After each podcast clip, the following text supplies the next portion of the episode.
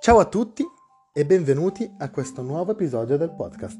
Oggi si ritorna ad interpretare e a leggere e si parla di Andrea.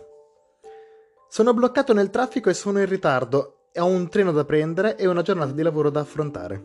Di solito in stazione ci vado con i mezzi pubblici, però oggi ho avuto la brillante idea di andarci in macchina.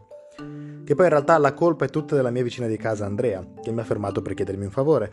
È tutta colpa sua perché è irresistibile e io non riesco a dirle di no. Ormai tutto il palazzo lo sa che sono innamorato di lei. Andrea è perfetta in tutte le cose che dice, che fa o che pensa. È la prova vivente che le cose belle della vita spesso ti sono di fianco e nemmeno ti accorgi. Comunque questo suo modo di essere perfetta, questa volta, mi ha portato ad accompagnarla fino alla fermata del bus. Non è che lei pretendesse un aiuto, solo che siamo in ottimi rapporti e si è sentita libera di dire ma che me lo dai un passaggio fino alla fermata? E sapete com'è in queste situazioni. Se dici di no, sei scemo. Ed io ho detto di sì, ma scemo lo sono comunque, perché se per caso faccio ritardo, alla fermata io ci torno prematuramente, dato che non avrò più un lavoro. Maledetti sentimenti. Fregano sempre quando si tratta di tempo. Comunque, se becco il verde nei prossimi due semafori riesco ad arrivare al pelo. Speriamo.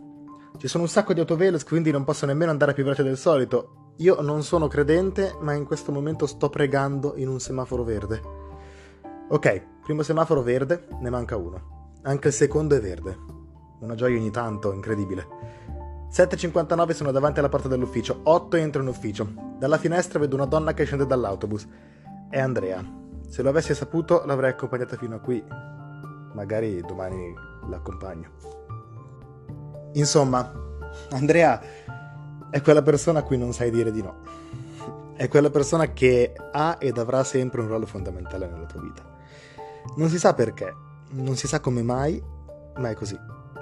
Andrea è la persona di cui non ti stanchi mai, è la persona che ti fa continuamente sbagliare, che ti fa continuamente ricredere nelle tue capacità, ma ogni sbaglio con Andrea è tremendamente bello. Con Andrea sbagli e continuerai a sbagliare tutta la vita e sarà sempre tremendamente bello.